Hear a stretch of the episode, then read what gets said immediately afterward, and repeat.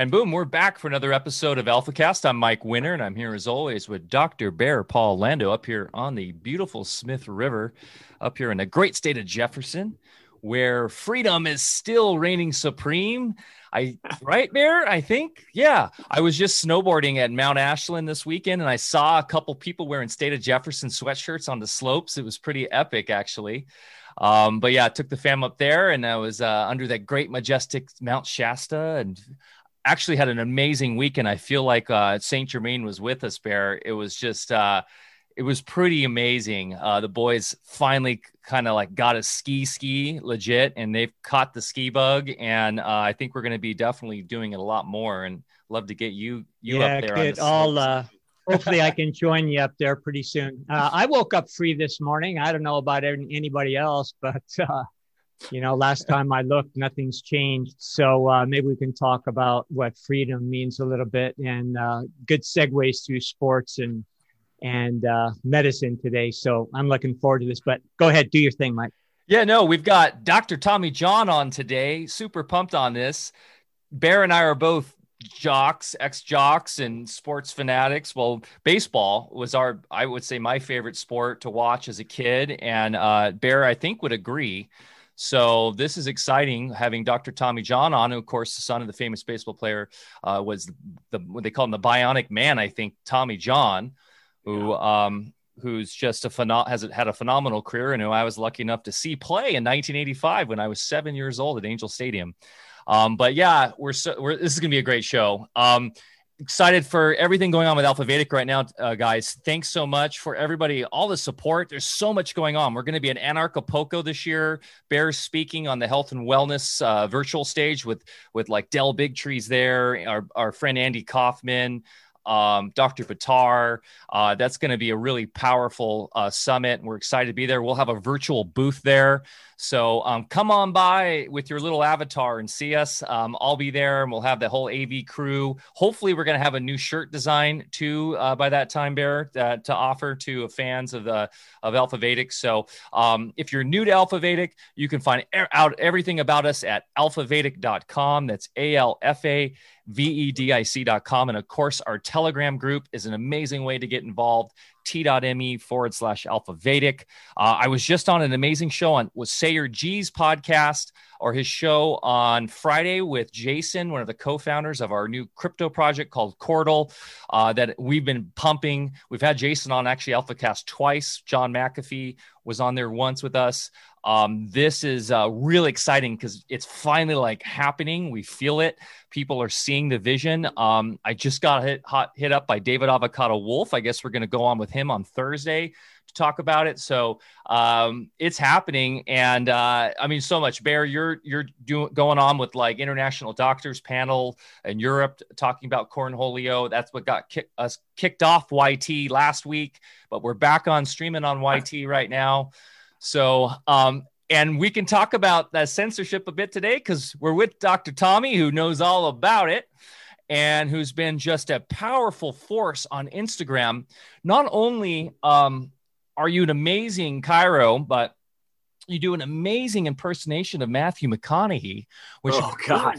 Love, and that's actually like I think someone first shared that with me. I so we're in this we're in a group we're all in this like private Telegram group, Free Thinkers, yeah. and and that's really where I first came across you. Um, and uh, but then the Instagram, I you know I left Instagram, but when I was on it, I loved watching your videos. So do we get to see that today? Um, we could try. If, yeah, I could figure that out. Do a little screen share because, or maybe you could just do it live, Tommy, because you do an an, an amazing job. And Matthew McConaughey has actually been kind of impressing me of late. So, um, yeah, Dr. Tommy John is a uh, well, he's a performance coach and healer and a leading unapologetic voice across the globe in the medical freedom movement of today. A former professional athlete and published author with three degrees following his name, Dr. Tommy is both scholar and teacher, patient and healer, private and general. He owns and operates the Dr. Tommy John Performance and Healing Center in San Diego and with over 20 years of clinical experience, he's impacted countless lives with his proven way to live, utilizing the eight essentials to performance and healing, a system for harnessing action steps to adapt and thrive in this lifetime. At the core of this work, his patients relearn what it is to be truly sovereign and free within their bodies. For given these liberties, the body self heals, regenerates, and holds the power to cure itself from anything to actualize any vision, dream, or desire. But we must be free. So, so crucial. With body sovereignty at the heart of his life's work, in 2020, Dr. Tommy became a founding member of Health Freedom for Humanity. Here, he continues to fight for the inalienable right for all to live free and thrive. It's time the authenticity of humanity became popular. Isn't that weird that that's time for that? You think that would be like inert, right? I stand for bodily freedom when it comes to health and medical intervention. Dr. Tommy John, uh, Bear Lando, this is gonna be a fun show. Yeah, you know, Dr. Tommy John. Tommy, that's uh, Doctor Doctor Tommy John was not able to make it, but uh, we got Matthew McConaughey here, and if you want me to take my shirt off, I can. If you want me to wet my hair, I can. If you want me to give a little green light, red light, I can do that too. That's awesome. boom, boom, boom, boom. That's best boom, I got. Boom. Yeah. Mm-hmm. Mm-hmm. Bear, bears on the other end, like what is going on? I've actually got a remix because I. I've hey, been no, in, this I, is this is awesome, dude. I've I've been a, I've been a Tommy. Awesome to have you here, buddy. I've been an underground. Yeah, I've been an underground house DJ forever, Tommy. Actually, one of the things yeah. I do, and I've actually got an. I got. I'll send it to you. I've got this like incredible dance remix of that. Mm-hmm. Believe it or not, this right. producer friend of mine made a, a track out of that, and it's actually really good. It's but rad. um, dude, you do you do that incredible job at that. who who who inspired me? So I messed around with it with a friend of mine, Natani Boudreau, and she's like, "You have to do videos of that," and I'm like okay, well, maybe, I don't know. And then I was on with Pete Evans. I was on his podcast, and then he goes, You look like Matthew McConaughey. Is Matthew McConaughey here today? And he made me, he drew me out, and I did a couple. He's like, Oh my gosh, this is hilarious. Post, do a video and of you asking Fauci questions, and I'll post it. I'll repost it. And then I did like four or five of them. So, yeah, I got to get back on that. Oh man, yeah, it's it's great. You do a great job of that. Thanks. Yeah, Bear. So you can have a great uh, new career in stand up anytime. Looks like we have a pretty good. Uh, yeah. So, Tommy, uh, great to have you today. Uh, I'm really looking forward to this. You know, I'm, I'm kind of biased towards jocks, uh, being an old one myself, because yeah. I believe we have a very unique perspective on life. And until you played sports at a high level, you know, it's it automatically puts you in a very special club.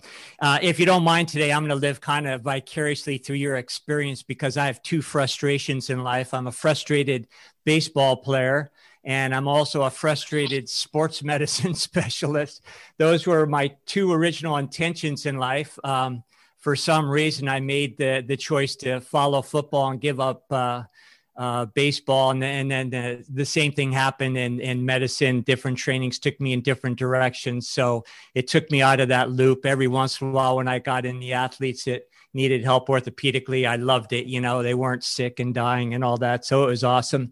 Uh, proof of the pudding uh, in that baseball was really the focus of a great deal. The first part of my life, you know, I played football for a lot longer, but I never kept a football helmet. Uh, but I've always hung on to my baseball there it is.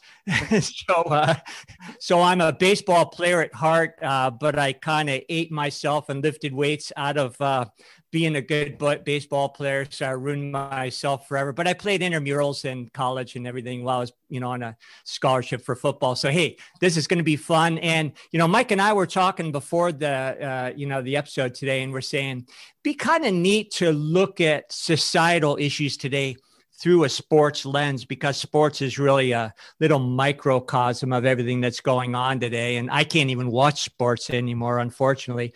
But anyway, hey, take it away. Uh, anything you'd like to get into? Also, um, I think you're a surfer. And, uh, you know, I've had a, quite a lifelong surfing addiction. So, uh, you know, move to the islands, you know, just to satisfy that. So if you want to go there too, uh, anything that's fun for you. Sounds good.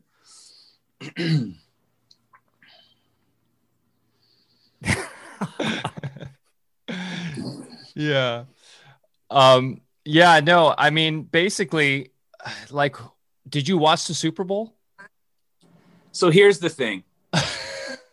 I'm I can't even believe they they had a Super Bowl, right? Like like the fact that they even had one. We all know. Like like real pandemics don't have Super Bowls, okay.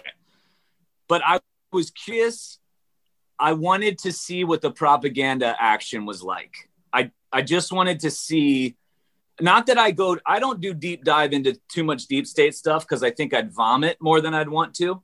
Um but what I just want to be aware of certain things. And so uh I'm also a Tom Brady fan. I, I just I love uh, what he's done. That whole thing. How he's there is no age. Age means absolutely nothing. Clearly, but just the propaganda, the messages, the you know, it takes all of us. The word vaccination in the in the commercial breaks, the commercials. I, I was just like, my God, just what we're up against and what what the other side, what they're just what's going on. The halftime show, the all the people dying with the masks and all that. I was just like, okay, okay, this is this is about as bad as I've ever seen. In addition to whatever we've led up to this point, like this is the forces that we're up against. I'm good. I may not watch sports again. Like I, I just may not participate in anything. I mean, there's a lot we're not going to participate in anymore moving forward, but I think sports is one of them. Yeah, um, I was telling Bear this. We almost did an alpha cast on professional sports two years ago. How I was like, it's basically it's like days of our lives for grown men right? Or it's like it's like basically you know uh, it's not real sports like pro sports i'm talking about versus like no. you know i'll go watch kids play baseball. All you know if they allow that ever again like i i love we love athletics but professional sports the corporatization of it it's just become so gross. I mean it's been going this way for a long time. The money aspect the you know the the ridiculous nature of it all but I, this was so i hadn't watched one nfl game all year and i used to you know, five years ago, sit all Sunday. And I look back at these times and go, why did I do this? Sit and watch all yeah. the games, you know, fantasy football, I was really into. Uh, and then when you break out of that spell, and I went and watched. So we were snowboarding, and I got back for the second half and was watching because uh, Bear and I are Brady fans too. Uh, sure. Big big Brady fans. I used to I used to not stand. I couldn't stand the guy, but now I love him. Right. And um and I'm a I was a giant a New York Giants fan. So um, but anyways, I was just like talking to my wife while I was on. I was like, am I just this out of touch? Does this just feel gross? Like everything about this entire situation, from the weird commercials to the announcers to the whole, um, I guess, the mainstream American culture, that the corporate culture just feels gross. Yeah. And sports is all part yeah. of that too. It just feels gross. It's wild, yeah. man. I, uh, my dad, so dude, my dad has not watched a baseball game in dozen years, 15 years that's Tommy John. Wow. Hasn't watched a baseball game. Like he sensed it a while ago. I can't stand the way it is now where it's corporate. I love the preparation. I love some of the injury setback. I love guys coming back when they actually have this, they have to find that passion uh, bigger than a contract. But it's uh, agents have taken it over, mm-hmm. um, endorsements have taken it over. It's no longer the purity of the sport. And I'd even go a step further that youth sports, I released a book in 2018 there's youth sports injury epidemics. Youth sports industry, sports industry is $17 billion. That's more than the NFL. So they're pimping out kids that you go to a kids game and it's not. Do you want to know where sports really exists? It's bear surfing on the wave or it's pickup it's pickup games in the alley. You know what I mean? Yeah. That's that's where the pure sport lies. Now we've corporate corporatized everything. Like everybody is a commodity now, even the even the 10-year-old. Yeah, it's uh yeah. to this day, you know, I have the best memories in sports being out. You know, just with my buddies playing sandlot. You know, we had some good athletes. You know, where I grew up. Uh, Dan Fouts from the San Diego Chargers was mm-hmm. our quarterback in you know high school. We played CYO basketball together. And uh, you know, we were out in the dirt, you know, drawing plays and everything. It yeah. was really old school, and, and you know, we just had a ball. Uh, let me ask you, Tommy, um, what your experience in sports was, because when I was playing, you know, at that level of sports, it was like the it was like the original melting pot. You know, it was yeah. more than just integrated. But nobody saw race. Uh, nobody, you know, that stuff didn't exist. Uh, you know, my roommate, you know, is president of the Black Student Union, and yeah. and uh, you know, all of us years later are still friends, raised our families together and uh, there just wasn't any problem. We used to, you know, just like jocks doing the the locker room, we are just like pretty irreverent with each other and just uh, you know made each other laugh and and uh, now all of a sudden we have all these issues that didn't exist in my experience. And you know i still talk to some of the, my old friends you know i played ball with and we're all shaking our heads together and saying what's this about? So uh did you have any kind of different experience when you were playing?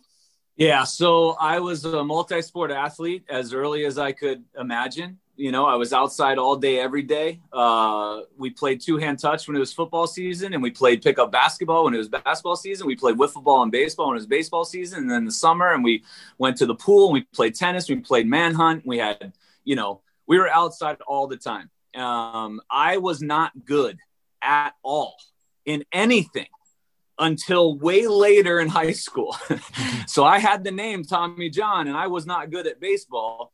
Uh, until my senior year. But I kept working because I knew I would be. Well, now everybody tries to get the greatest 10 year old, and you do get great 10 year olds, but then you have these broken 14, 15, 16 year olds. So I was, uh, I peaked my senior year of high school where I was the Gatorade State Player of the Year after having not been anything for my entire life. And then my senior year, Gator, the best player in the state of Minnesota. Okay, and then I got a scholarship and went to Furman University, and I was a middle infielder and pitcher. That's another thing that's changed.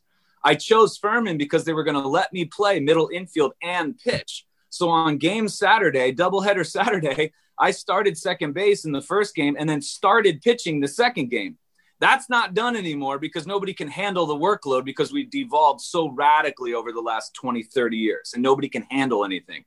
So now you go, one of my biggest dreams come true was after my freshman year, I got um, I got the call to play in the Cape Cod League, and that was one of my that was one of my dreams of all time was to be one of the considered one of the best players in the nation from the college ranking to play the best. Now here's the shit of it, guys. I was uh, I was playing somewhere before the Cape called me, and I had just an achy shoulder. We all have achy shoulders. Stuff yeah. happens. But what do we do in America? We go get tests to make sure everything's okay. And I'm not saying you you pick and choose your tests. That's fine, but we can we can overanalyze at times, and there's a risk. So now they do a dye injection into my shoulder, the arthrogram. Now tests come back. I'm totally fine. It's it's basically tired shoulder. I mean, you can call it tendonitis, call it whatever. It's just tired, and it's healing actually. Um, inflammation of the tendon. Okay, so the tendon's healing. All right, cool. But I got an infection, a staph infection from that that arthrogram. Now my socket swelled up. I had pus. I had an immune response. I had 105 degree fever.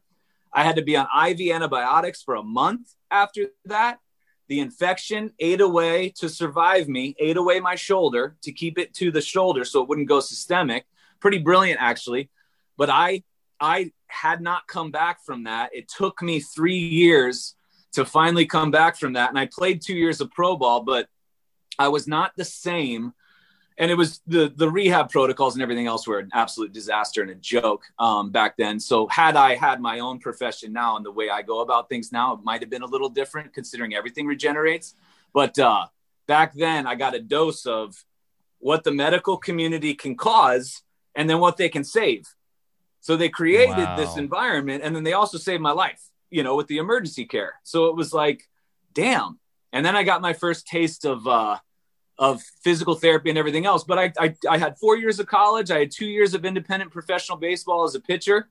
Um, and then it was good. I was I was done. But again, what's going on then with what's going on now? Now guys have like recruiting you know, businesses where they make videos of you and you're awful. All they're doing is just dressing up piles of shit. Like the kids are the kids are still bad, but now they've spent three to five thousand dollars to advertise how bad you are.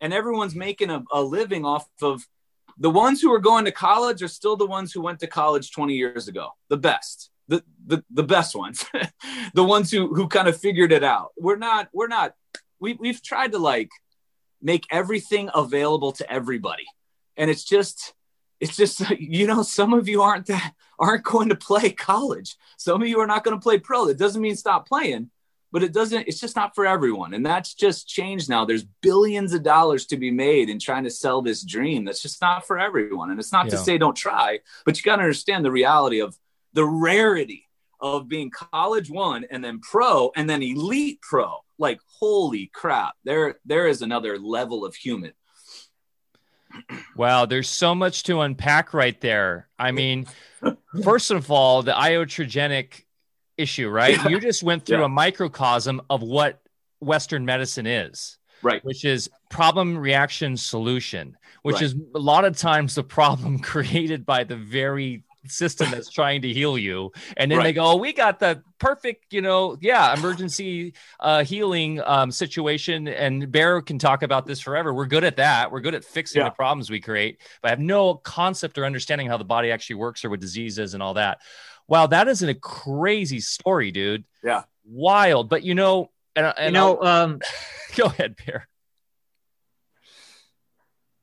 No, I was just going to comment. You know, a big part of the problem is, you know, I did see some high level athletes, you know, in my clinic, even though it was more about chronic degenerative, uh, you know, clients. And um, they were always under a time crunch because it was money and they come in with a particular problem and I detail it out. You know, I'm a kinesiology diplomate and had a lot of, you know, good orthopedic background. And we get in there and say, yeah, we can fix this, but it's going to take a little time. You're going to have to do this or say, hey, I got to get back out in the field. Otherwise, I'm going to lose contract. And right. so basically it boils down to money. And so they opt for really stupid stuff that in the long run, they're going to lose a lot of money because it cuts their career short, but they're worried about falling out of favor in the short term. So, you know, that's the situation sports is in right now. It's all about money. Yeah, the NFL. So we, my brother-in-law is the longest tenured Chicago Bear of all time. He's Patrick Mannelly. He was a long snapper. So while I was in Chicago for 14 years, a lot of the clientele we had were Chicago Bears. And the NFL was one of the most grotesque. I mean, they'd come in Monday and have to be ready by Sunday with some some of the most gnarly soft tissue stuff you've ever seen, you know. And it was one of those things. Okay, plus they're giving them a little Manila packet of uh, you know cocktail of narcotics and and some other stuff, and shooting Toradol in their ass right before a game, and then they'd slam two Red Bulls because the Toradol would make them drowsy and then wondering why they're you know they're dipping out when they're when they're after their career so it was hard to to address the holistic but um it was one of those things that that was one of the most unfair environments for the human to heal in yeah you know as professional sports with that level of of uh yeah. you know money yeah. I, I had an experience early on in college. Uh, you know, I was I was starting in college uh, early on, and um, I sprained an ankle, really bad ankle sprain. So I could hardly walk on it. And so I just one day practice, I like wave my hand, you know, no moss. And the coach just, you know, I go over and he goes, well, okay, you know, I guess Craighead's going to have to take your position. And, you know, the message was loud and clear. So I went out there. So the rest of the season, before every game, you know, of course, they put an entire cast on it, you know, tape it. But before that, they'd shoot it up. That would kind of, you know, kind of sedate me systemically even. Right, then they give right. me beaners to get me you know back up you know? So i just remember after those games i'd be in the shower in the locker room and i'm just like my whole body's shaking and my eyes are like this. And i made it through the game. Fortunately you know it healed in the offseason i never went through that again. But that sucked to have to go through all that. And i could have done permanent damage to my body forever. Right right. Scary Someone saying in chat here that the NFL was actually created by the Skull and Bones. Um, oh wow! Yeah. that Walter, makes sense. Walter Camp. I mean, it. Uh, yeah. I mean, uh, you go down the esoteric, you see all sorts of weird symbolism and stuff with it. And, sure. Um. Yeah. It's uh. Professional sports is a trip, man. Like the whole Kobe Bryant thing. Yeah. Um. I was saying like when that, and I was a Kobe Bryant fan, and yeah. I, you know, I grew up as a Lakers fan, growing up in SoCal, and I, I always liked Kobe. You know, I know he had some weird stuff in the past, and then, you know, but that whole thing with him, uh, with the crash and everything, and, and his supposed death, and I don't know. Some people say he's not dead, whatever, but Right. that was like the start of that's what initiated the new whole paradigm that we're in now. If you go back and look in 2020, it was that crash, and all of a sudden, then the, the NBA shut down, and then the MLB came out, and all the professional sports. If you remember, they were the ones that kind of led the new. This is the new normal. They use sports in that way, but there's a lot of weird stuff, and I guess actually um, today they're coming out with the um, the uh, I forgot the federal agency that's actually doing their final report on the Kobe Bryant crash today. Um, so that's supposed to be live today. They're going to actually do their the whole investigation's done, but it's a trip. All the esoteric, weird occult stuff that's attached to sports. Yeah. Um, did your dad have any weird feelings like when he was playing? Like, did he see any creepy stuff? Or, I mean, Yeah. So here's the thing with my dad. He has no point of view about what's going on now. So, sorry, sorry, sorry. Somebody calling in. Hold on. We there? yeah, All you're right, here. Somebody was calling in. So he has no point of view about my dad's a very simple man. He he has a single-minded focus and everything else just doesn't he doesn't even play it in. And and I've never seen I've never seen or met somebody. Did you guys see Free Solo? Did you see Free Solo? Yeah. Okay. Do you remember Love that movie, actually. They, they almost talked about how he almost had Asperger's because he Mhm. was so okay. So as if something's wrong with him, or it took that kind of personality to do what he did. Do you Yeah. know what I mean? Like, like he had a little bit of a, a screw loose or some kind of almost not psychopathic, but to be able to just like focus in that way and risk your life, like to That was that. one. Yeah. right? And so, I mean, he had a hard time even compartmentalizing a relationship, right? Yeah. And then he got Yeah. injured right after he started the relationship. I look, I saw that show, that movie, and I'm like, that's my dad. Like, if you talk to my dad socially, he's a trip. He- he's like, oh my, god, but if you get into it, you're like, does he care about anything? Does, does he have any other? No. And what's great is he just doesn't have a care in the world. But when it was baseball, it was baseball. That's it. All he wanted to do was to be the best pitcher he could be and compete against the best athletes forever.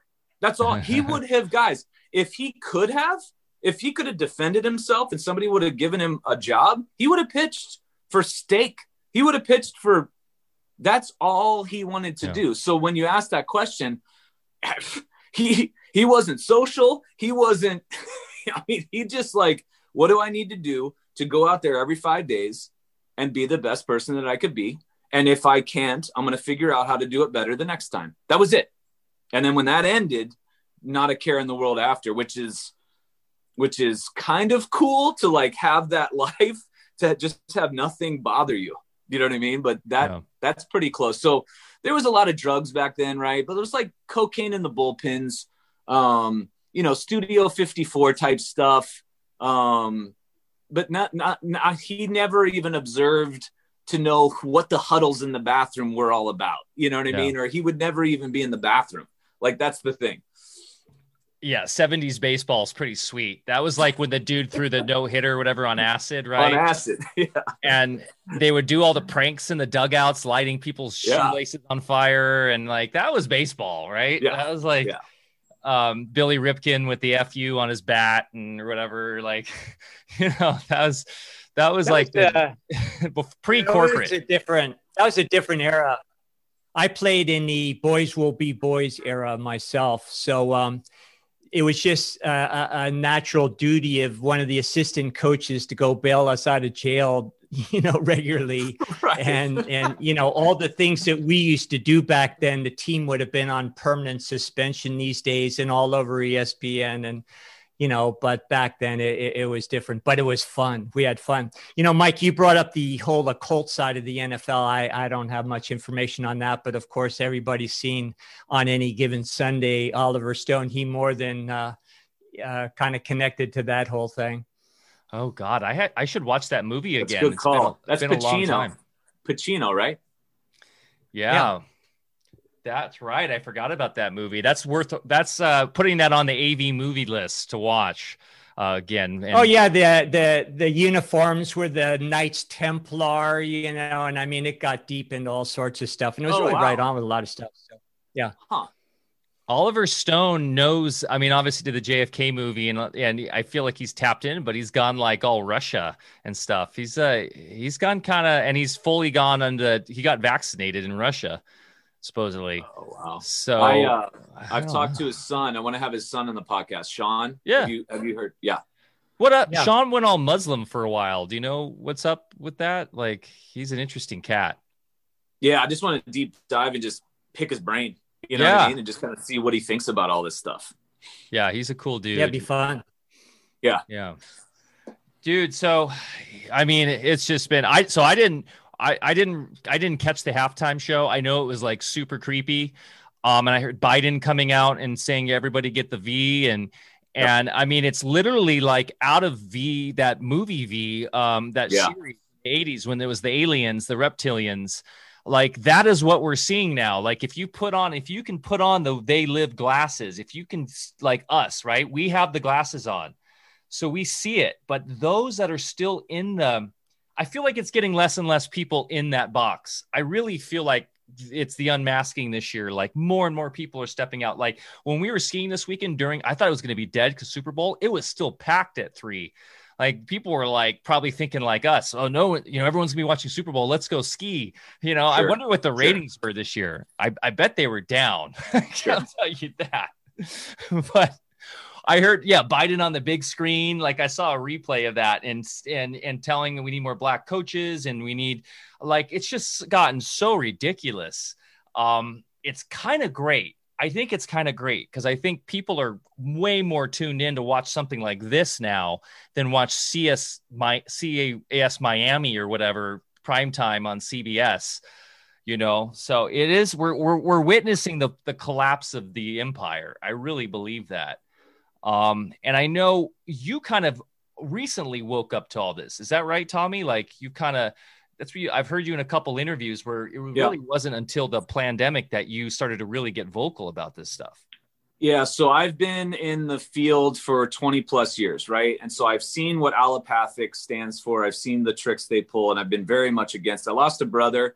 Uh, he's on my forearm now, but he was in the Western psychiatric world, and and I have a podcast on the dark side of psychiatric meds. So I got to, and I trained his psychiatrist for two years. So I got to pick his brain and see how the how how could you possibly do what you do and the way you do it? And he's not doing it any out of out of deviancy. He's taught that in the schools. He gives me his textbook that he learned from and it's published by pfizer. I'm like how does that even okay. All right I mean, this just doesn't even make any sense. So i've been very much against what they stand for what they're doing. Now march 12th if you remember, March 13th was the day. It was Friday the 13th, right? Oh my God, this whole thing's coming. We're going to lock down, clo- you know, flatten the curve, all this bullshit. Well, come Monday, I immediately was like, you know, I, I feel it's all theories. I feel germs don't make you sick. I just, this is how I live. So this whole, I, I don't even care what you think it is. Still not going to get me because I'm going to put myself in the best position possible and nothing gets us. Like we're just an expression. So you're not going to, it doesn't make any sense but I didn't know the extent of it. And then I heard Dr. Kelly Brogan on March 17th. She posted a video and it was in her ways, right? In her glorious, beautiful, she's just sitting there all calm and she's just dropping laser beams, just laser beams out of her eyes about villainizing an invisible, you know, terror and this whole thing. And I shared that video and I was like, wow, this is brilliant. And the hate I received, I was like, wait, what the hell is going on? I mean, I, I was hated, hated. She was hated.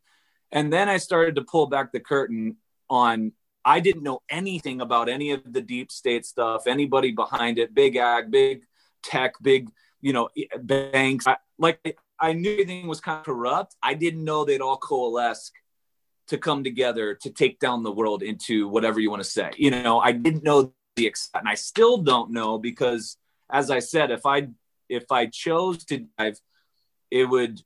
I don't know if I could handle it. You know what I mean? It's not something I want to handle right now. I'm gonna I'm gonna focus on this over here. So the big pharma part, very aware of for a long time. Uh, everything else, no. everything else kind of blending together. The Great Reset, Agenda 21, Event 201, Agenda 2030. Holy shit, I had no idea. Here we are, and this is what I'm fighting for. Beautiful. Yeah, the uh, yeah, good I, for you. I think it's time people. It's like, hey guys, it's time to have the holistic sensibility how it's all connected. It's time that people yeah. come to realization these aren't conspiracy theories it's there it's right in front of our face the black magicians are doing it right in front of us like they're putting it out in all their literature this is it it's like this is the time you're going to go that way you're going to go this way it's very simple now and um, you're just very effective on your instagram and stuff you're funny and i you know it's it, we we one of our partners, Bear's son, who's uh, an artist down in LA, he's like, "You got to get this guy Tommy John on AlphaCast." I'm like, "I know who Tommy is." He's like, "Oh man, he's crushing it on Instagram. He's so fun." So I mean, oh, cool, good. That's the good thing is like we can have fun. Like right. they're not having fun anymore. No, you know, no, and that that I I think that's what, and I, I'm glad you you said that because sometimes I'll even in a fit of passion be like, oh, what did I say? Like, I honestly sometimes don't even know. You remember in uh, old school when Frank the Tank debates debates and he like blacks out. I feel like that's like me. Sometimes I black out. I'm like, wait, what did I say? I was just in a stream of conscious thought. I didn't even. I just went, you know, or unconscious, subconscious thought, like whatever. But uh, I think there is that humorous side. I think there is a like life should be lived like Patch Adams was a real, you know, like like like disaster is funny in a manner. Like I'm talking about my brother's death and I'm sharing about how he tried to kill himself and the scenario is hilarious. Like there's some there's some parts of it that are like, wait, this is life. Like this is real. This is something that should be felt and it's not denial or everything else, but if you look at it's almost like a fair uh not fairly uh Coen brothers like movie, like just mm-hmm. so dark and like what that you almost have to laugh, but then while laughing and being aware, okay, let's take action. Let's do some stuff that we can control because we can't can't worry about all that we can't control, but what can we? And that was the part that somebody said you have this knack of getting this point across in a comical, uh, passionate way that sinks home rather than just dumping data. Do you know what I mean? And I'm just not a data guy as it is. I can't fucking stand it. Like I can't stand it because you could just tweak it and make it anything you want to. The data is the person. Let's follow the person, or let's go into the people. What's going on around me? What's going on in my going on with people that I know? Hey, Dr. Northrup, Dr. Tenpenny, Sayer, Dr. Cowan, Dr. Kaufman, Kelly. You know, like all of you, Dr. Brogan, all that. Like, what's going on? What are you guys learning? What are you guys seeing? What's going on? And then now, in a manner of they keep poking that sleeping. It's almost like that. You said it. Like now, it's just like every day. All right, now the gloves have been off. We have to pull. This is no. I talked to Dr. Northrup yesterday. She's like, "There's no more. There's no more. Like if you can't see it now, there's just no hope for you, and we're just gonna let you go, and we're gonna go over here on this side. And if you want to join us, you can. But that's it. we are coming up on a year here of all this stuff. And it's just so I appreciate that. I'm glad uh I'm glad that was the response because I do get death threats and I get the uh my dad should die, I should die, uh, you know, the whole bit. So some sad, scared people for sure. Oh man, the Coen. Yeah, it's amazing. It you know, it's understandable why people don't want to know this stuff. I mean, it's kind of ugly and it's unbelievable. And what goes over most people's head is there's actually predators amongst us. And, uh, you know, I'd rather just talk about baseball, surfing, and, you know, I'd rather just be training my martial arts and going to the gym and seeing my buddies. I mean, you know, that's kind of regular life. Uh, but you know, we're kind of backed into a corner now where if we don't know certain things, it could be real hazardous to our health. You know, I've been traveling in circles for a long time where we've actually been trying to educate people to what's going on for a long time. And everything that we talked about, you know, has come true. And you know, you're absolutely right. If people can't see it now, forget about it. In fact, uh, you know, within some groups that I work with uh, not that long ago, we just said, okay, don't even bother trying to educate people anymore. People have made their decision. So now our efforts are, you know, focused at solution. What yeah. are we going to do about it? That's what we're trying to do on uh, on our little podcast here, you know, just kind of share right. our experience and and through that, you know, tell people that look, you're not just a piece of meat. It doesn't matter, you know, what kind of disease you've been diagnosed with. You have a lot to say about it. And uh, it, you know, maybe that's even a good segue into some of your work because I know you're very accomplished in uh, performance in sports medicine. Know, I might be terming that wrong, but um, want to share a little bit uh, why you've had such success in that? Yeah, so I, I think my biggest my my secret is that I don't know anything. I think I, I, I admit like I I'm still a student and I'm 20 years into this. Like I'm still learning stuff from patients who come in where I'm like, my God, I haven't seen that ever. Like this is this is incredible. The human being is immeasurable. It's infinite. It's we know mm. this, right? So yeah. I'm I follow my people not me dictating where I'm going to put you or where I think you should go based on your label or whatever the hell you've got pressing. Like, no, your story is totally unique to you, your temperament, your energy, your emotions, your sleep, your thoughts, your beliefs, the people you hang out with, your nourishment. All that has to come into play to heal the grade two ankle sprain, which can heal. That's a freaking joke. Like physical healings, are you kidding me? That's a joke. Everything can heal. That's a flat out joke. It's all the other stuff that goes into play. And here I had somebody over the course of 10 years ago go, You're talking about my shin splints like they're cancer. And I was like, Well, to your immune system and to your system, it's no different. Cancer is no different than acne. It's just an expression of what the body's doing to detoxify itself. Why did we have to itemize and compartmentalize all this stuff? And if your shin splints are an emotional load that your immune system has to go and your nutrition is, and you have a past PTSD attached to that movement, now all of a sudden there's trauma and it's imprinted on your nervous system, you're damn right your shin splints are like cancer. Now let's take some seriousness and let's go if you want to. and that's moving forward. So I think the biggest thing for that is one, and like trying to get people to trust me that I don't heal you. There is no passive treatment that I can do that will fix you at all. It's all you and within you and expressing you. And you have to admit, these people have to admit on day one, this is a good thing. And you guys have experienced it is they have to list, they love listing all their practitioners, holistic or otherwise. They love it. All the passive treatments, holistic or otherwise. They love their list of stuff and I need them to admit, is any of that working? And as soon as they say no, now they're ready to do exactly the opposite of what they've done, holistic or otherwise, because there's a lot of holistic junk out there as well. You guys know this.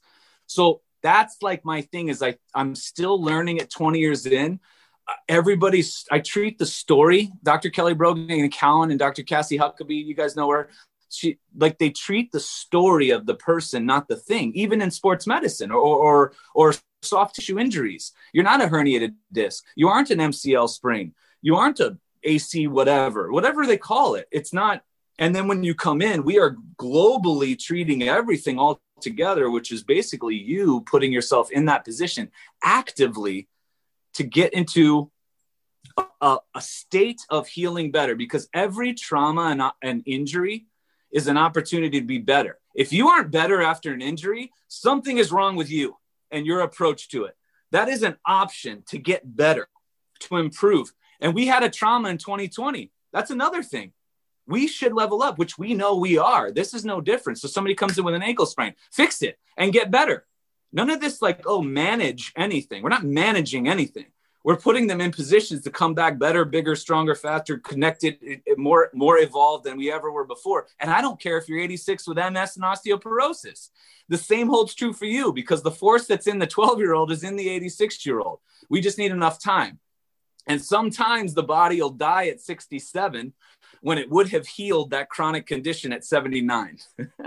and it's like, ah, we're all right, but the system doesn't the the the the way we work isn't and so that's why we got 10 year old in my office 71 year old replaced tip pro athlete 43 year old potter you know a 16 year old who wants to play college tennis but doesn't really care we've got all of them all next to each other all moving like back when we were babies Oh yeah. man. And the cool thing about athletes, when you do treat athletes, is they have a different mentality. They're just going to get better because they say, well, I, I can't stop playing my sport You know, um, every person that I used to see back in my career days, the first thing I would tell them, they come in with all this horrible stuff. And I just on day one say, You don't need me.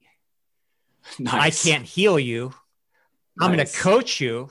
Right. And right. when you heal yourself someday, you're going to look back and say, Oh, I get what you're talking about. Right. And, you know, they would come in with referrals from other people that had had success with us and, uh, you know, had this whole notion that somehow we are going to, you know, make all their karma go away. And uh, right. uh, you know, also on a on a level being a practitioner, I also used to make no bones about it. And to this day, you know, I still, after forty years plus years of being in the medical business in one form or the other, um, I feel like I'm just now able to be a good student. But right. every patient that I would see, because you know, my whole thing was to learn from it, and you, you know, you teach what you need to learn most. But everybody I got would always kind of push the envelope for me. You know, just when I thought I got something wired and oh, I know how to deal with that, somebody for right. sure would show up and they go, okay, you know, bring it on. What are you right. going to do? And and then you know, it right. makes you it makes you really walk your talk and and dig down. So being a practitioner can be challenging, but if you relieve yourself of the burden that you're a healer, which I always hated that term. Um, you know, then it can actually be kind of fun. It's a journey. And I never looked at myself as a doctor. I always thought of myself more as a coach. Right. Right. I love mm. it. Hmm. Yeah, and Tommy, you you hit the nail on the head when you say that injury is an opportunity. I love that outlook. I, I mean, really, if it's a, all about life, right? Like, why are we here? We're here to play the game. We're Bear and I talked about this on the end of our 2020 wrap up about taking chances, and, and, and it's not about safety. It's about going out and like thriving. And in in sometimes, like I got a one wheel for Christmas. We talked about this briefly, and I ate it hard already on it. My my family never wanted me to get one. Do you know what those are? It's like the the skate uh, one wheel thing that goes. Yeah, yeah, yeah. yeah. It like you're like surfing on pavement, right? It goes like 20 miles an hour. And I'm like, I want one. I don't care. I want one. They wouldn't get me one because they're like two grand. I'm like, I'm not gonna. I feel guilty buying one of those. Holy they're two thousand dollars. Yeah, the the good one's two grand. So I'm like, feel guilty, right? But I'm like, right. finally they all went on it and got me it this year because I've been a good boy. And um and anyways, of course, I my wife's like, you got to wear a helmet, and I wouldn't wear one. And the one time I wear it, I ate it hard. So thank God I had my helmet on. But that is why we're here. We're here to play the game and to have like have adventure right? And have fun. And and so universe gives us injuries for a reason. And you know we say the only state of disease we know germs don't come and get you. That that's nonsense. Like you don't you don't catch things as you were saying. But right. there are things that happen to us that cause us issues and injury is one of the big ones. Yeah. and but I love that. That's like it's an upgrade. Um, it's in, and maybe all these injuries are lined up for us in our fate for our life in the same way that your injury was lined up to teach you about allopathic medicine so right. that you could go down your path your your your goal your your soul contract if you will that you signed wasn't to be your your the next step of your father and be a pro athlete for 20 years. You're doing it right now by doing Matthew McConaughey jokes and waking people up, which is a massive importance right now. So, my point of all this is that people need to get over the damn victimization. Yes. And see this as like, wow, like, sweet. I mean, I've still got the scabs from weeks ago of that fall and I look yeah. at those and I go, okay, well, I'm not going to do that again. So, okay. So, but, Mike, why haven't why haven't I got to play on this one wheeler thing? You never even talked about it. Well, dude, I don't want you to hurt yourself, man. You got to be. be you got to be. no, you, you know, remember the last time? We need video. Go ahead. Dude, they're fun, man. I'm gonna take it on the redwoods. I'm I'm getting the the the guards and stuff, but I'm gonna take it through the redwoods up here through the trails. Just so fun. It so can fun. go off road you can go fully off road. It's like a big, oh, wow. big inflated tire. Yeah. And um and it's like snowboarding on on asphalt or surfing. So you, you get that like full carving feel. You so need, fun. You need to start in like the Target parking lot, like we did when we were learning to drive. Yeah, right. That's the hardest way to learn to drive too. You're like constantly on a turning and you're trying right. to shift. Like whoever thought of that? It's like I guess that's the problem with living in the suburbs or the urban environment. Right, right, right. Um, but I anyways, think you're kind of intimidated to have me uh, use that mic. You know, last time I was at Mike's last summer, he's playing uh, frisbee golf, and no, no, I go, it's okay, called. I'll uh, take one shot. Dude, you, Tell know, me. do you know this game? You you live at the beach. I don't know if you ever It's played fall. this. Wait, Tommy, oh, what- no, oh, no. Kan Jam. You ever play Kan yeah, Jam? yeah, yeah. Oh, I I that have not played. I've seen people play it, and it looks awesome. It looks so fun. When we lived in Redondo, I lived in Redondo Beach for a number of years. Okay. So that was like where I picked it up with my homies there. So we're playing it all day at my birthday. Bear refused. He's like, he hasn't been to our house space, so he's socializing, you know, and and just relaxing. And then he's about to bounce, and I'm like, "You, will you please throw it once?" I'm like, "It's kind of difficult." He's like, "Okay, one throw in the can." Like, the can. He's of like, course he did. I don't get what's so difficult about this. I'm like, And- I'm like, he just walks out. what else do I have to say? but here's the thing with Bear Lando, and it's the same when we went shooting shotguns. Um, he gets the whole in the zone idea, which is don't think. You know, every every athlete knows that, right? It's like you know you're going to throw that curveball when you stop thinking about throwing the curveball and you just throw it. It's like me on the golf course when I finally when I'm putting when I finally just stop thinking it'll I'll put the thing you know put the hole in the ball same with him. He just comes up. I can see what he's doing. He with the shotgun. I got this pistol grip pump shotgun, really Yeah. fun. And and I'm like missing the targets. I've been shooting it for years. He comes up, racks it, and then waits, waits, waits. And I'm like, what the hell's he doing? And I probably I don't know what you're doing. You're getting in the zone, and then boom, right on target. Boom, right on target. Like got in the Amazing. zone. So Bear Lando's got a you got that skill, man. It's like Now riding the one wheeler while shooting the shotgun. That's what we got to see next. That's the Olympics I Oh, well, want which see. brings me, which brings me to another movie. Do you remember the one with Val Kilmer? Uh, I think it was it was a spy kind of spoof.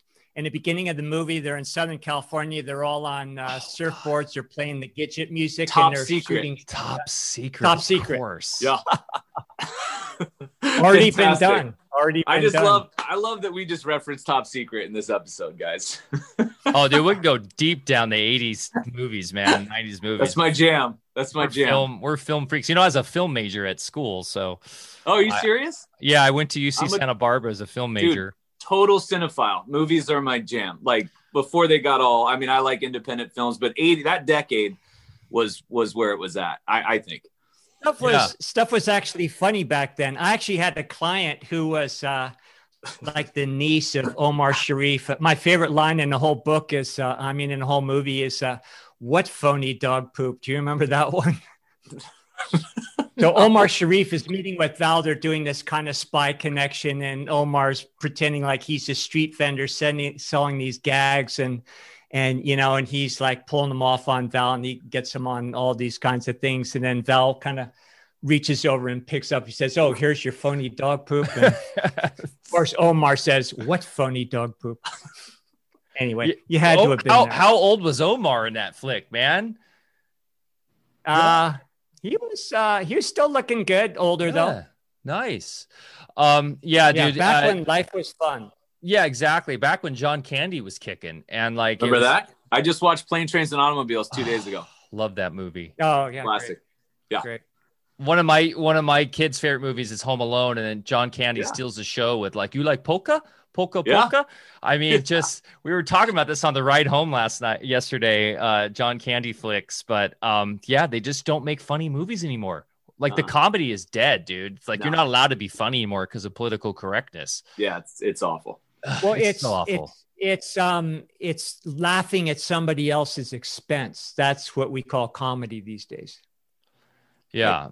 Yeah. Um, I think there's going to be a reassur- resurgence. I think humanity, comedy, you know, it goes all the way back to Greek. That was like one of the the traditional forms of entertainment, right? It's like an, it's, it, I think it, everything comes in waves. I think we'll have a resurgence again. I think there's going to be a younger Yeah. generation that's going to come up and go F you, like, let's be funny Right. again.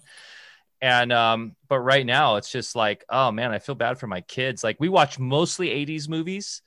Um, like my kids' favorite movies are like Goonies.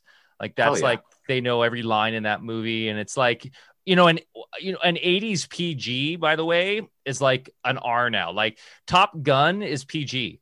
Like that would be R, but now movies today people would think are horrendous like in the 80s would go i can't believe they made that like it's Right, so funny right. how things change right but um yeah 80s movies we were so lucky man grow up in that time like dude it was just and it was harder to get a movie you had to like my kids don't understand like you had to get in a car and go to a place and like look at a Right. wall and then hope it's there and Right. if it's not someone checked it out you're like damn it it's not yeah. it's not available right now you know it's something special about that you that know? was a thrill. I know. And you remember you checked a new release or you checked your movie and they didn't have it. And then you went to the return pile, like up at the desk, and you were like combing through. dude i Yeah. worked i worked at emerald video isla vista 1998 I, w- I was a film major working at the video rental store in a college town i don't know if you've ever been to isla vista or up and surfed Wait. up in santa barbara it's at uc santa barbara uh, Wait, who owned it? Who Oh, oh god i dude the guy fired I, I got fired was it? Uh, Persian family. No, it was an old white dude with Okay. like who wore a cast all the time because his he was always working the computer thing. Okay. Like Yeah. a wrist guard thing. But Carpal uh, tunnel. yeah, you needed car- to see Tommy. he needed to see you, bro. But dude, I had my we we each got our own like little shelf where we had our picks, picks of the week. Yeah, Yeah. totally. And I'd always have like the weird French expression 1930s movies, you know. But then I'd throw in like half baked when it came out. I had that running for like two weeks straight. I'm gonna make a run for it, B. Right. Dude, that um, but yeah, the laser disc. I'd, I'd put on the Oliver Stone uh director. Uh, you know, that was like before DVDs, right? So you'd get like the laser disc, uh, like a platoon when he's talking over Oh, the yeah. movie, you know.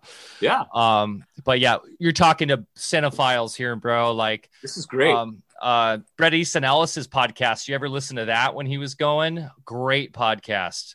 Highly the writer, um, Bret Easton Ellis. You know, um, he has one of my favorite movie podcasts. I don't know if he's still doing it, but highly recommend. He's he wrote, uh, uh, you know, um, American Psycho, which oh um, yeah. and um uh where was his other two he had he's had three of his books made into movies but um anyways yeah i highly recommend that podcast for people listening and he's also kind of on our tip uh, like Okay. where culture's going like he was calling this years ago um that movies were going to end and everybody's just into micro narratives now like these kids just want to see snapchat 15 second narratives now like they can't sit Yeah. through a movie not my kids Yeah. not my kids my i got my kids dialed yeah bear Yeah, my kids. Well, my kids were Mike's age, so uh, in fact, that's how Mike and I uh, uh, met each other. You know, he's good friends with one of my kids, but they all grew up in that '80s period, so so it was a fun time. So, Tommy, um, Yeah. you know, I'm an old hermit up in the woods here, and I'm kind of out of touch what it's like to walk around an actual city. So, what's it Okay. like down in San Diego? Is everybody falling for this thing, or what? So um I'm not very social. I don't go out. I connect with my people and I stay with my people. Uh so my bar is like the beach or is Idlewild or Oh, is nice. you know a, a trail, right? Like I I just don't go out anymore. Um but when I do walk down the street this morning, so I went to Swami's to uh meditate, uh had my my morning drink, came back.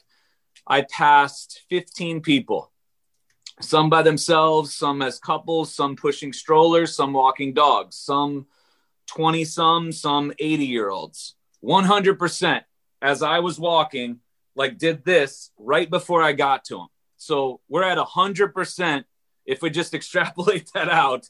Now, things are open and it's a little better than LA, I've heard, but still, like, it's still this this thought that this is going to do something and that if you pass somebody that they can affect you and this whole i mean there's people i said like i'm improving the agility of america because as i'm coming they like they like like jab step and we'll dive into bushes and i'm like well you are getting quicker and stronger and like more resilient at being able to evade a predator that sucks psychologically you think i'm a predator um but uh so that, that that's where I get almost uh like I'll go through these waves of every day I, I have a depressive feeling and I and I have a like I I don't belong to this I, I almost like you, you guys, like we don't feel human. If this is human, I don't want to be this. You know what I mean? Like I don't even know what you are, but I don't feel like I belong here. And then I'm like, okay, but you're here for a reason. Okay. And then, and then I just kind of flip it. Um, but it's gotten, I, so here's the thing. The first wave, everyone was on board. The second lockdown, the alert came through on our phones and I happened to be in a group in my office of about 10 people and all the alerts at the same time, which they hijacked the phone with the emergency alert, which is pretty interesting. And you look at it and it goes, everyone's on lockdown, second wave, needs to stay in their home, like all this stuff. And everyone laughed.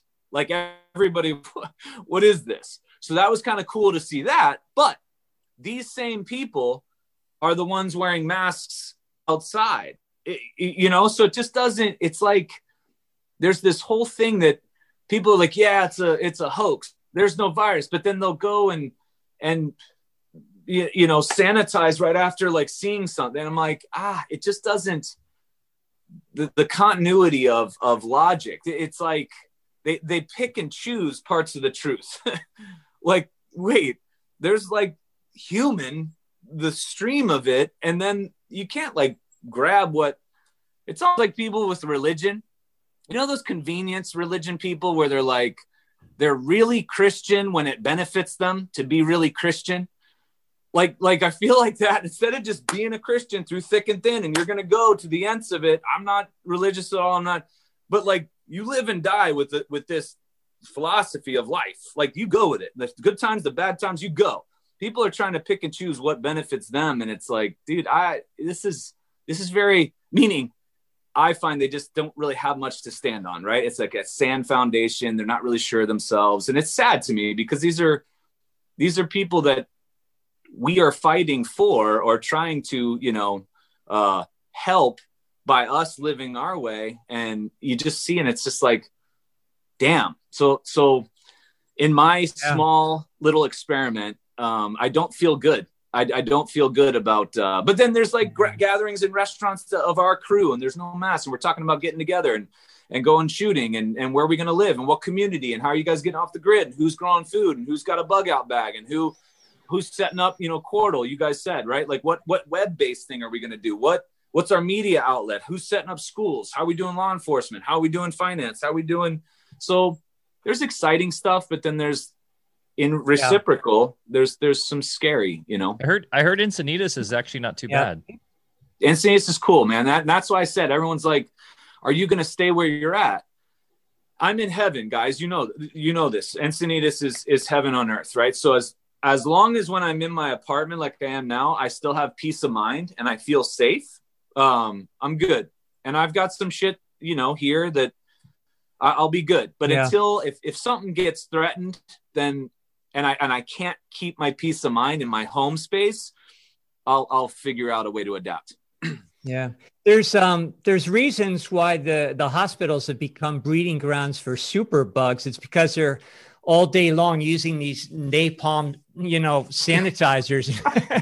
and uh, you know, so you see those, you know, I'll go into town and you see the big, you know, the they have the stands with all this stuff and the mask. I mean, it's like amazing.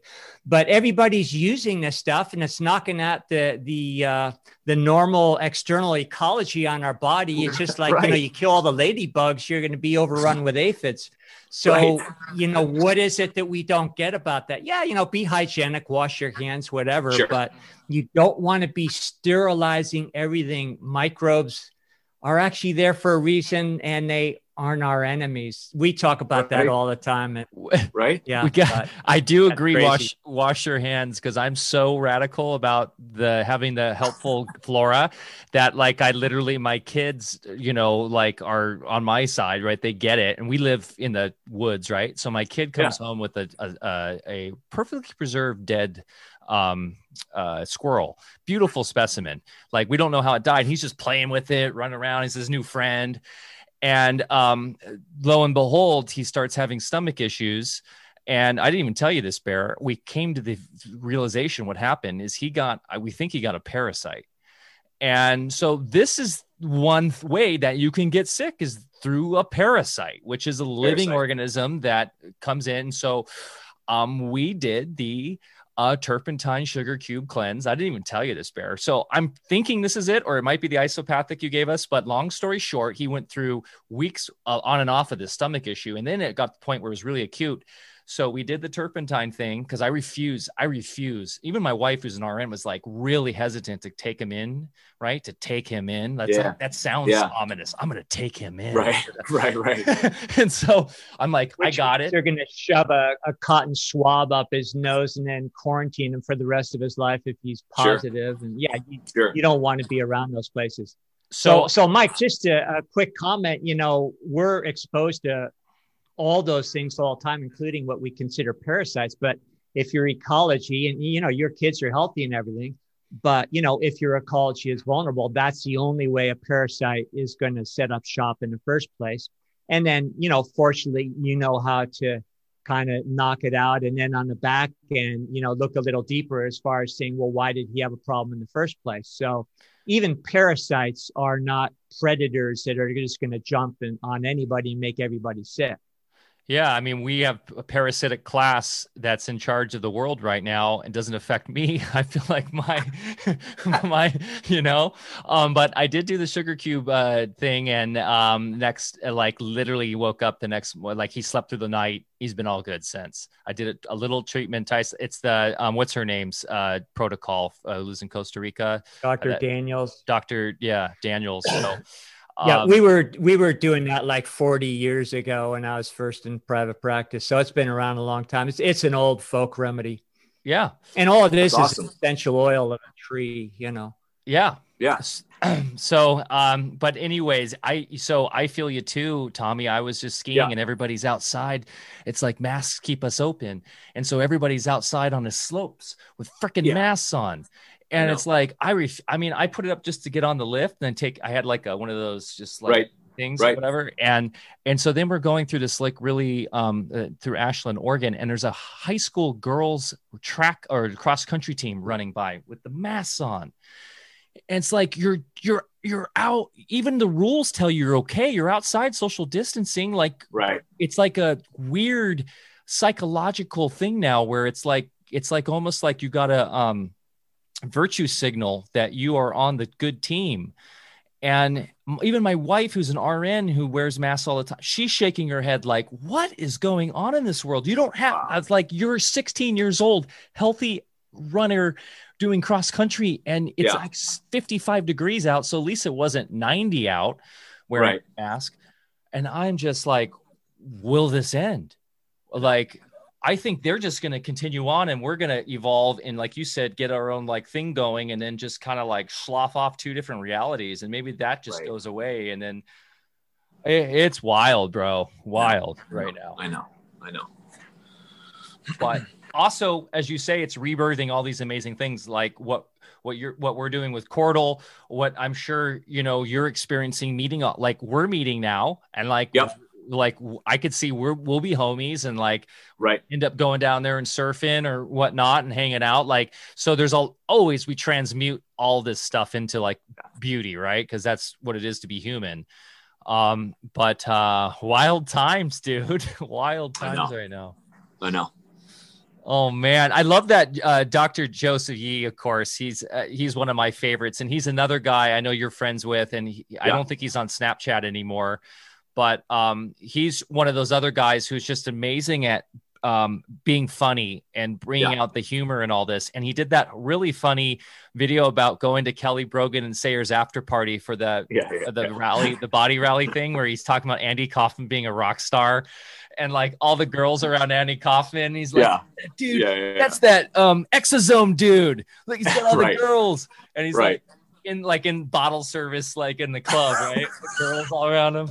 I mean, that's what we get out of this situation right now. Is like really that was just We've- We've got uh, we've got Andy Kaufman on our Health Freedom for Humanity podcast tonight. So who hosted is Joe, myself, and Alex Zeck.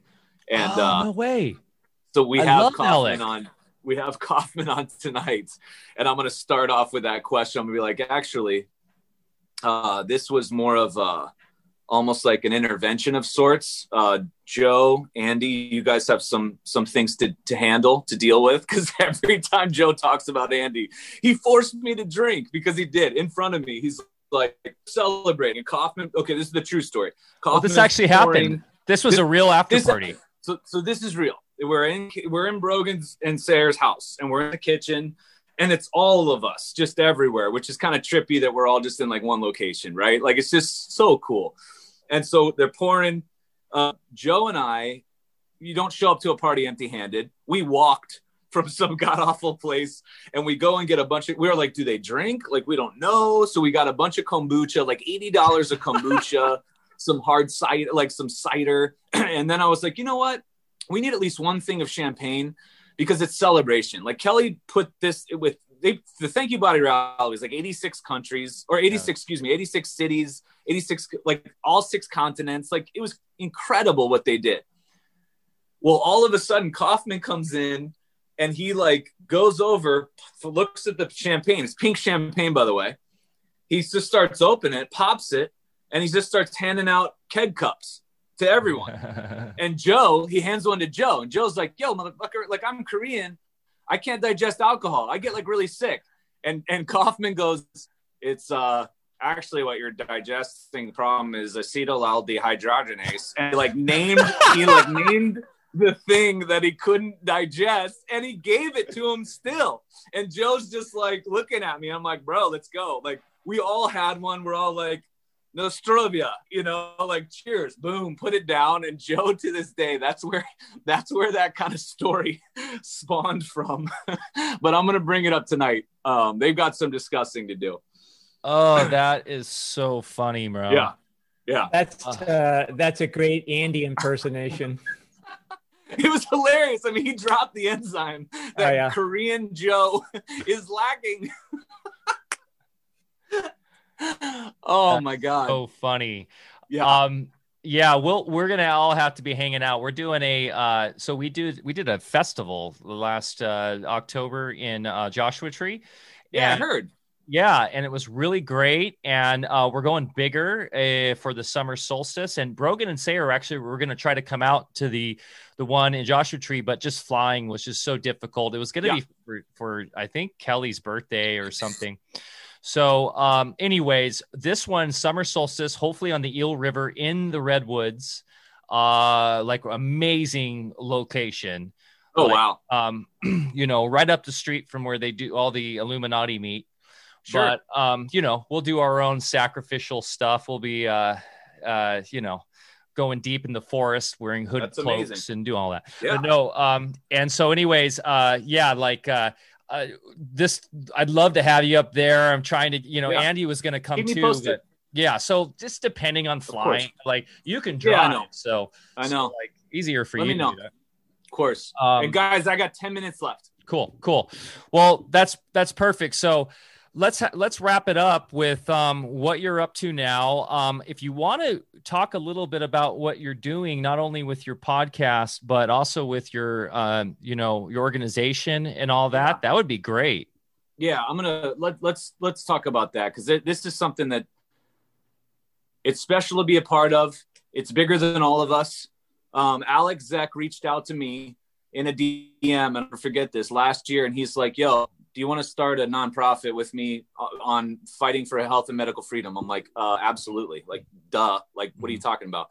So we got together, 20 of us, uh, Dr. Ben Tapper, Seth Gerlach, Dr. Carnes, Joe, Ali, um, Johnny Juicer, Danny Parrott, Liz Glass. Wow. Um, wow. There, there's a, a, whole bunch of us. Heavy hitters. Uh, and we just launched last Saturday. So the podcast is live. It's uh, excuse me, the website is live. It's healthfreedomforhumanity.org. Okay. Um, HFFH. And so we are in 5013C. Um, we have everything gone through. We've got our podcast. It's it's Joe, Alec, and I. That's one of our big things. But our biggest thing is it's like stand for health freedom millions against medical mandates. ICAN children's health defense. Like there's so many different organizations focusing on an angle a particular angle. Um, we're like every walk of life represented in this where everybody's going to find a reason to want to call this home. You know they're going to relate to at least one of us whether it's joe or whether it's sarah the naturopath or, or melissa sell or jody who has kids who are vaccine injured and she healed you know they healed themselves. Like like there's everybody is there bringing them all together. Now not only podcasts that we can expose some expert advice or uh, in anything financial agriculture education and then virology and health right? Um, uh, we've had northrup cowan kaufman sayer del bigtree um, elle macpherson like another athlete will come in like so it's everybody right but then we're going to do these uh, evolve uh, empower educate to empower classes on sundays which are basically like master classes so that people can come with a desirable expert talking and share and they'll have like action steps to be able to actually possibly start their own school or how to grow sustainable you know their own their own um, garden or whatever it's going to be. So everyone's just like oh my god finally we just wanted to bring it all together into one thing and alec man that kid he's he's 28 years old i'm like yeah, 15 years older than him and i'll cool. just default to him i'm like bro this is your baby. Where do you see this going, man? And that's the thing. Every single one of us has said, this is a hill we die on. This is a hill we die on. This is a hill we die on. This is what we're fighting for. Like it's bigger than all of us. We have all gone through all this stuff to come to this point right now to fight for what we're fighting for and live for what we're living for. And it's, I couldn't be more proud to be a part of it. Um, so yeah, mm. that website, all our social media and everything else. And we're just getting started. So we're infants crawling but like about to start sprinting in this nonprofit. That's beautiful. Fantastic. I, I'm a big fan of Alec. I we we did yeah. some uh, spoon bending together on a class yeah, together. he said. And he said. And uh, Edith's Edith's class, right? Yep, Wasn't it her? Yeah. Yep. And that's uh, fantastic. And I want to get him on this podcast for sure. I'm so glad. Is he out of the military yet? I know he was, he March was close. Okay, March. So he yeah. still has to tread that lightly. Yeah, totally. Um, well, that's we're going to do everything we can. Let us know how we can help. We'll obviously put the show oh, in the show notes here. We'll put links that's to all of that. Um, and you. you. know, eventually, uh, with Cordal, we'll be able to host websites decentrally, so you cannot be taken down. Uh, censorship, you know, proof. So amazing. Um, that is going to be huge moving forward, right? As we know what their plans are with that great yep. race at. Um, yep. But um, that is so so amazing. So um, we'll be definitely checking out the podcast and um, hopefully. I don't know, man. Where do you where do you see traveling going? I mean, you traveled out to Miami for the Thank You Body Rally. How was that? I mean, you wore a mask the whole time, like no, six hours. So or... I I don't wear a mask in the airport. I threw up one I have a V for Vendetta mask. They didn't let me get through security with, and I was like, okay, fine. So then I had my Daniel Larusso karate headband, so I threw that over my nose, and then I opt out, so they have to check me. And so I'm just standing there, and then right as soon as I'm done getting checked, I just take it off, and I'm walking around. Nobody says anything when you're in the airport. Getting on the plane, okay. I just pulled it up, got on the plane. Now on the plane, they're all over me. Ah, and I'm like, okay, um, fine. And then I learned that if you're sipping a tea, they don't do anything. Clients of mine have told me they keep a sucker stick in their mouth, um, a sucker stick, and you can't. If you're eating, all of a sudden the virus isn't dangerous and they don't mess yeah. with you.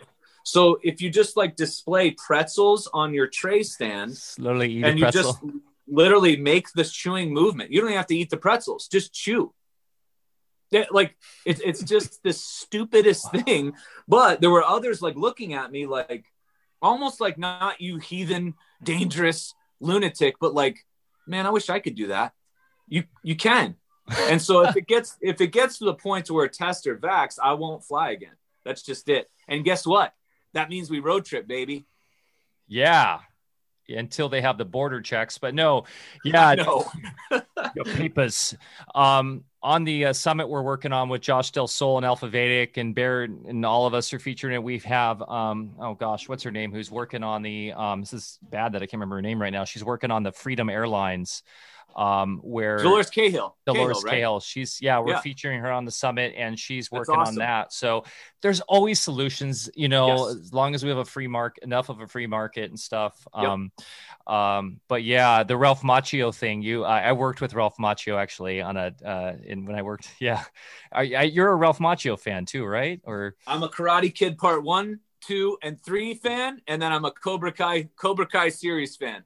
Cobra Kai. Hold on, I'm a Cobra Kai series fan. I've That's seen a- the three seasons twice through.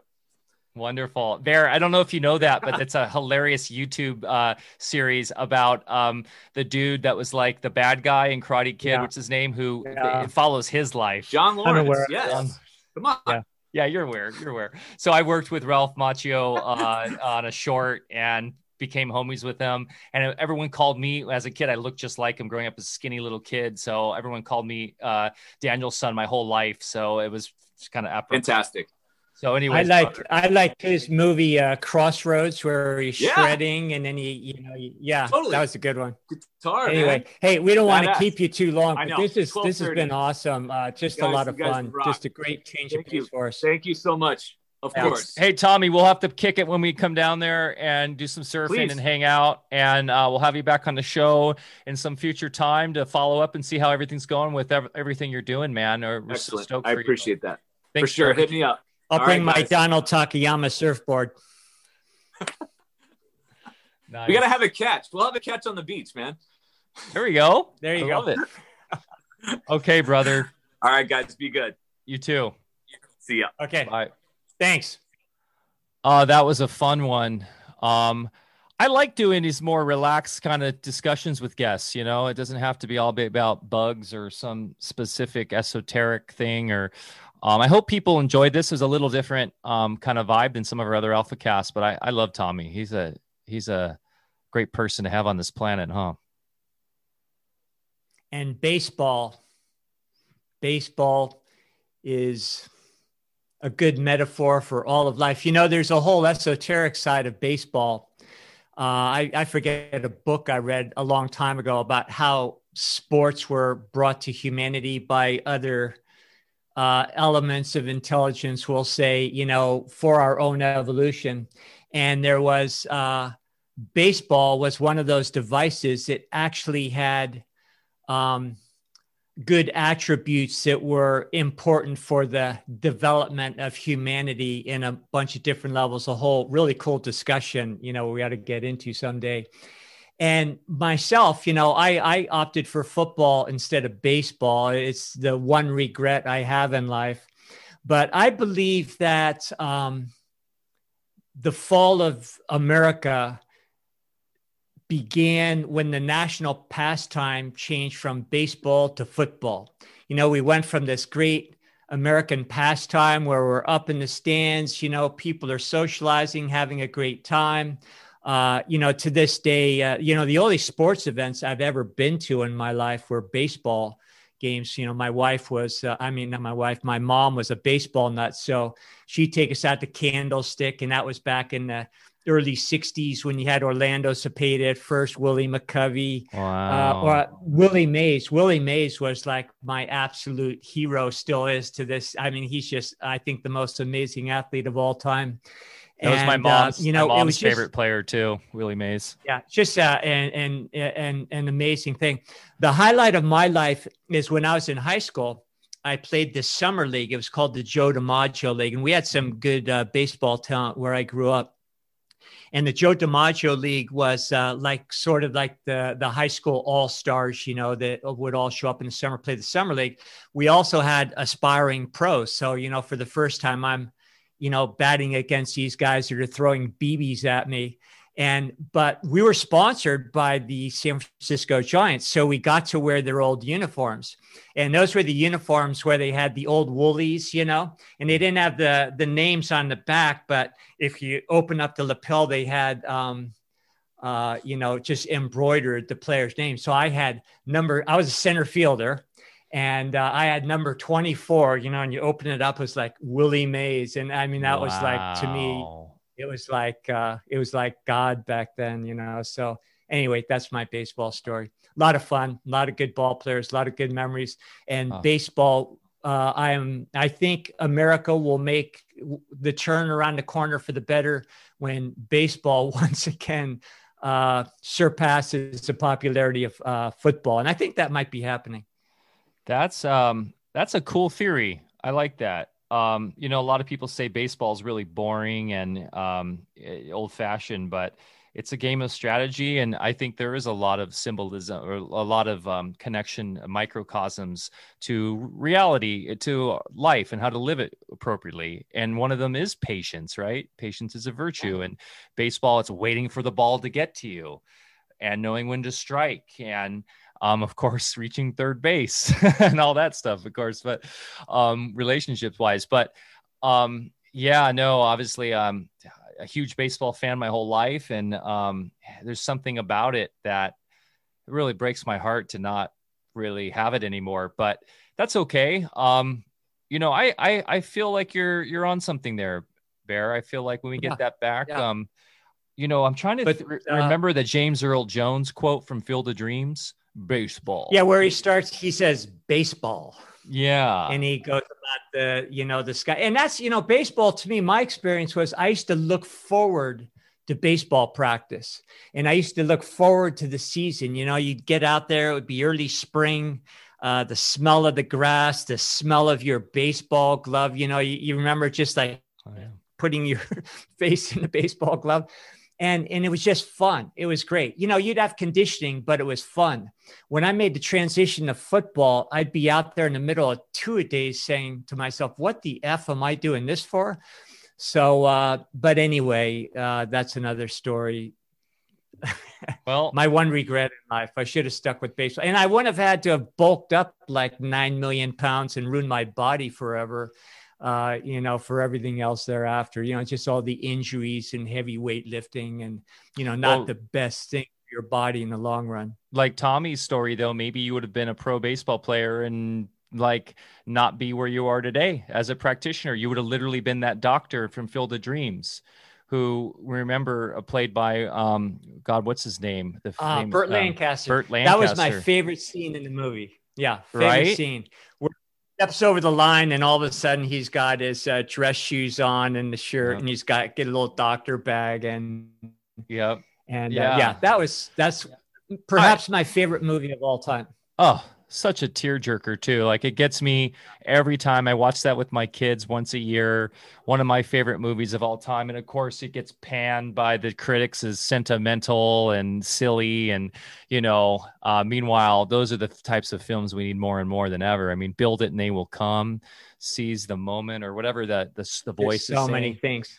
And then, um, of course, the scene in the auditorium at the town meeting when his wife is uh, uh, what's her name? Holly Hunter. Was that her? Not Holly Hunter, or, but um, I, I'm blanking right now. But she's talking about the anyway, book burning and everything. But she gets out the, the Eva Braun and the book burning. That would probably be uh, censored, you know, in this day and age. But uh, here we are. We're we surpassed uh, Nazi Germany in book burning at this point. Okay. Hey, Michael, this was unbelievable. You know, I too, I'm supposed to be on another Zoom meeting with a bunch of doctors in Europe uh, you know, for that video yeah. collage that I'm part of. And cool. I was supposed to be on that about 35 minutes ago. I'm going to jet and uh, see if I can still hop on that. Cool. And, I will uh, let you go. I've got Pacific Power yeah. here now to come look at my uh, meter because I refuse to have a digital smart meter. So he's coming to, to look at it and read my meter. So I'm going to go say hi to him and appreciate him. Uh, and uh, we will see you guys next week for another Alpha Cast. And thanks so much for joining us today. We love you. Get outside, grow something, get your feet dirty, go on a hike. Nature is the best healer. And we will see you next time. Thanks.